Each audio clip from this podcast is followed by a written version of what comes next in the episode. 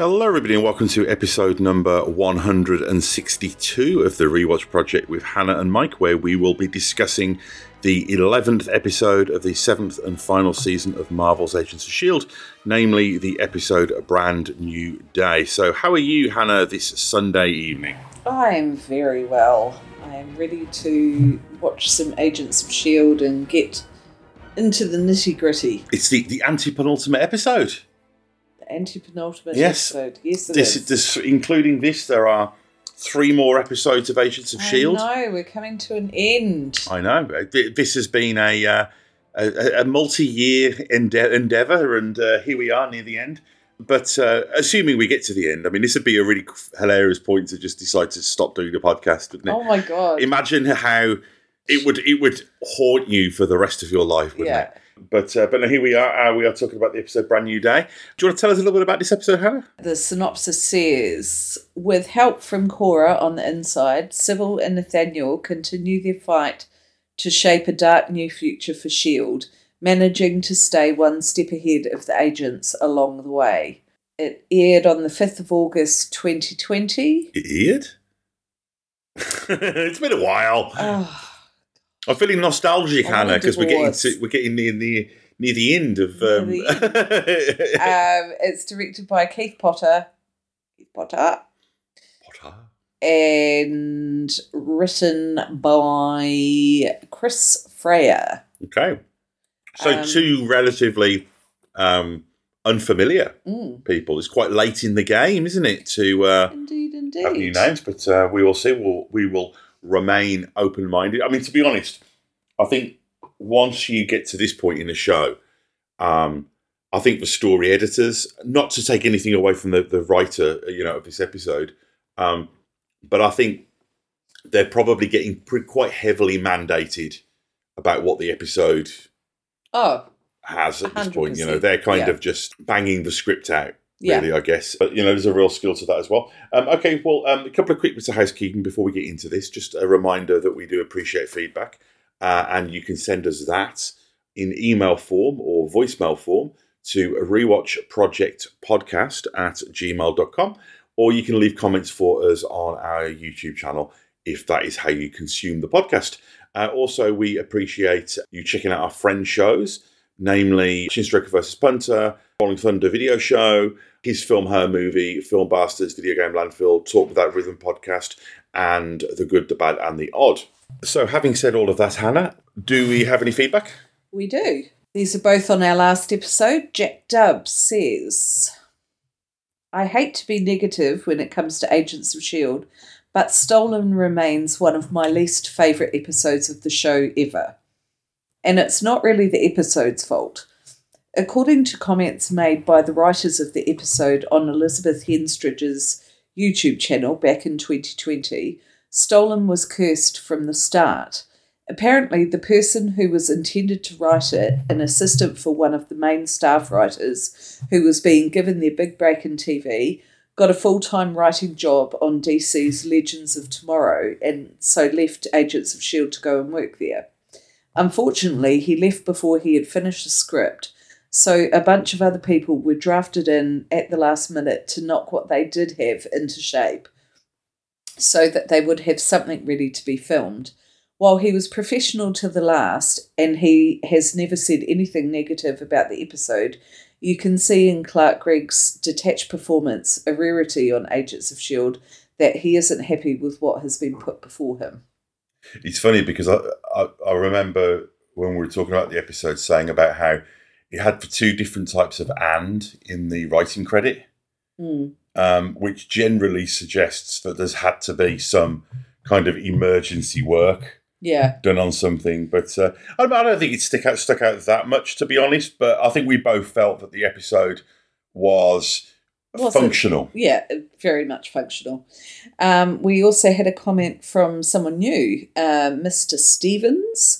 Okay. Fun fact with James, we now have three generations of Paxtons being kind of related to the MCU Marvel. Uh, John Paxton is the buffer in Sam Raimi's Spider Man. Hard to tell if it's MCU or not at this point. Huh. Um, Wow, gosh, yeah, that's all the. Paxtons. um, so thank you for that. Yeah, awesome. that was everything. Alrighty then. Okay, well, we are going to hit pause. We are going to watch uh, this episode of Marvel's Agents of S.H.I.E.L.D., uh, and then we will come back and we will tell you what we thought of A Brand New Day. So, speak to you again very soon. Bye bye. Good afternoon, good morning, good evening, and welcome to Film Bastards, a podcast where three friends, two of them married and two of them podcasting life partners, chat everything from new releases, trailers, news, and an eclectic mix of other film goodies. Oh, and many, many, many tangents. You can find them by searching your podcast provider or check them out on Twitter and Instagram by searching Film Bastards. You never know, you might like it. And if you don't, well, we don't really give a f- Get it on till I die. Y'all, y'all remember me. Y'all, y'all remember me. And we are back. So, we've just finished watching Brand New Day, the 11th episode of season 7 of Marvel's Agents of S.H.I.E.L.D. Uh, before we get into the breakdown, Hannah, would you like to give some general thoughts about this episode? It just made me want to watch the next one uh, because, as predicted, everything's ramping up again to Mhm. come to its amazing splooshing climax. Beautiful choice of words there, darling. Sploosh. um, yeah, I loved it. I thought it was really good. Such a sight for sore eyes to have Fitz back in the episode, even if it is just a supposed to be like a callback memory. Having him on screen made me remember, well, made me realize how much I've missed him. I thought it was interesting there. as well the way that they him returning wasn't a big dun dun dun moment. No, It almost like because it took me a minute thinking, hang on, is this a scene we've seen before? The, I mean, Jemma's wig was a bit of a giveaway, Mm. but the fact that it almost because they've been building up to finding him, yeah, it was I think a nice touch to have him the actor return in kind of a quiet Yeah, way in some much. ways. Mm. I mean, do you agree with that? Yeah, absolutely. Yeah, yeah, Yeah. yeah, totally. so, Um, I mean, because you know he's, he's a big part of the show and has been since the beginning. yeah, I mean, to me, for me, it would be a bit like um, Coulson not being in an episode. I mean, obviously, Coulson is a way bigger part of it. Well, there were technically there was an entire season that Coulson wasn't in.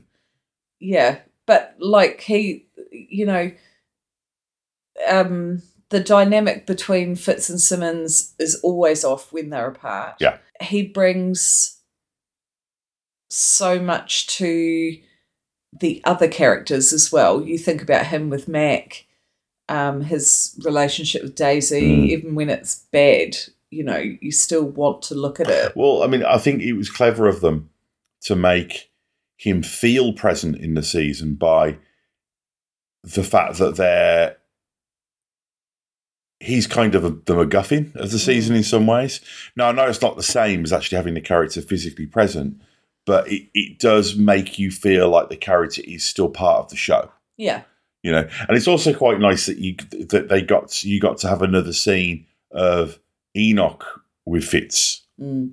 as well you know that they actually kind of essentially brought that character back for a, a couple of scenes yeah. was uh, a nice touch as well I did th- when Enoch came on screen. I thought, oh, we should have asked Joel whether he filmed that before the previous, like the. well no no he obviously didn't because they had to wait for Iain De Caestecker to be back oh, okay. right at he the end, right? and okay. they're in the scene together so it must have been okay. done at the end I really enjoyed it, and after last uh, the last episode being somewhat more functional, it was nice to kind of get that sense of urgency to watch the next episode again.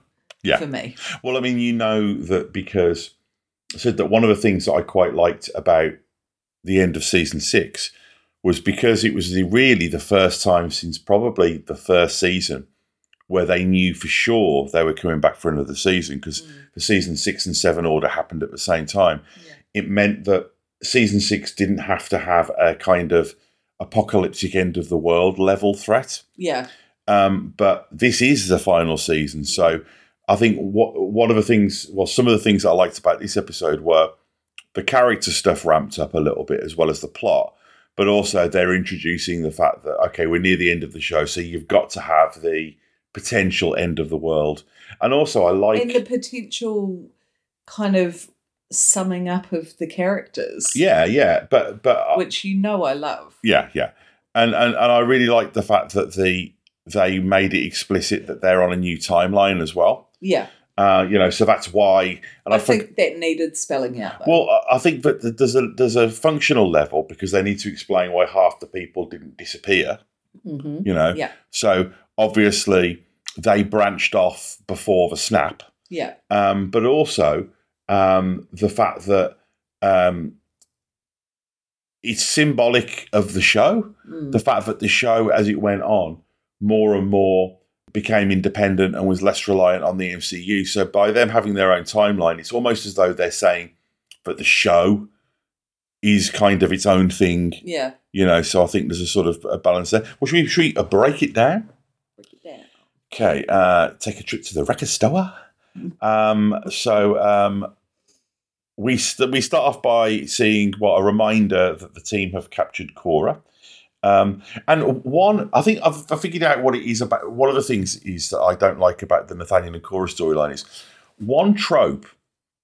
There's all these tropes in science fiction, and like the most famous one, of course, is the hero's journey. You know, Frodo, Luke Skywalker, and then you started to see Potter. in the exactly in in the 2000 and uh, sort of and 2010s this new hero's journey which really kind of started with the MCU with Iron Man which is um douchebag learns to not be a douchebag anymore Mm. that's the kind of the new hero's quest but one trope that's come up a lot and this is a very millennial thing that always kind of grinds my gears a little bit is the character who the villain in Secret Invasion is one of these. The character who feels they were done dirty by the hero getting revenge.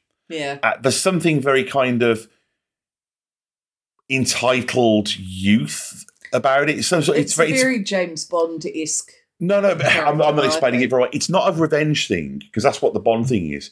It's more of a "Mm, you didn't love me enough. You know, it's this kind of you know you've promised, and it's it, there's an element of me. that's like, well, you know what? Life sucks by a helmet. You know, it's like and and this this feeling of like, well, things haven't gone right for me, so I'm going to take it out on the world, and that's a trope. That's a relatively recent trope. Yeah. Um, and I think the thing that annoys me about it is, I think you're actually meant to feel sorry for them a little bit and sympathise. And I'm kind of like, no, No. I, I, I, I've had bad things happen to me and haven't turned into a douchebag.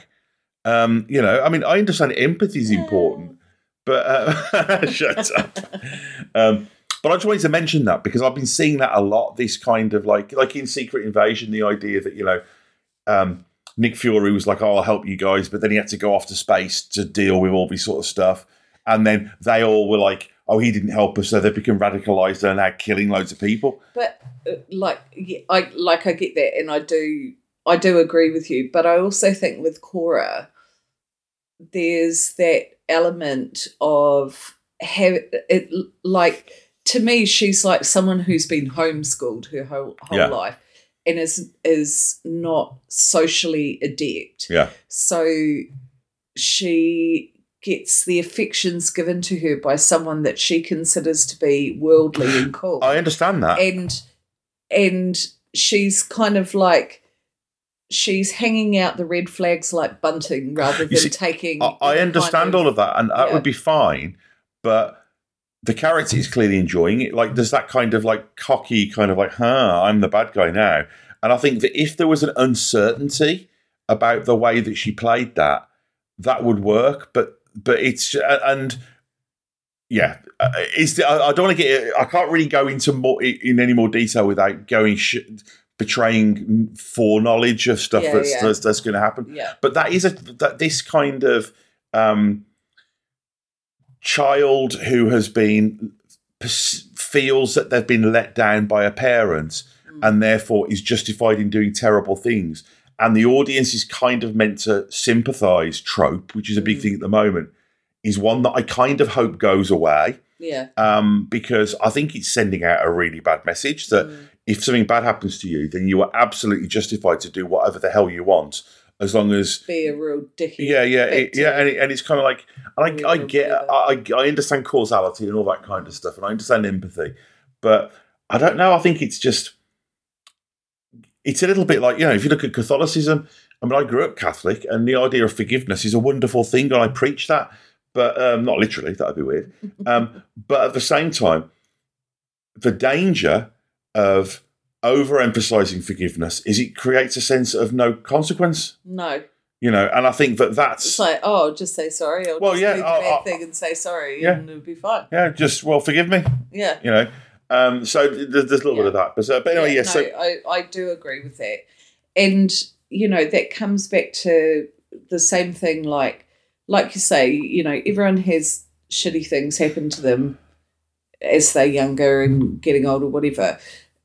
And at some point you have to stop putting well not stop blaming those people, but basically you have to take responsibility for your own life. we have to move through that and go right okay this is not going to define me for the rest of Yeah, yeah, time yeah. No, I, Yeah. I, I, absolutely.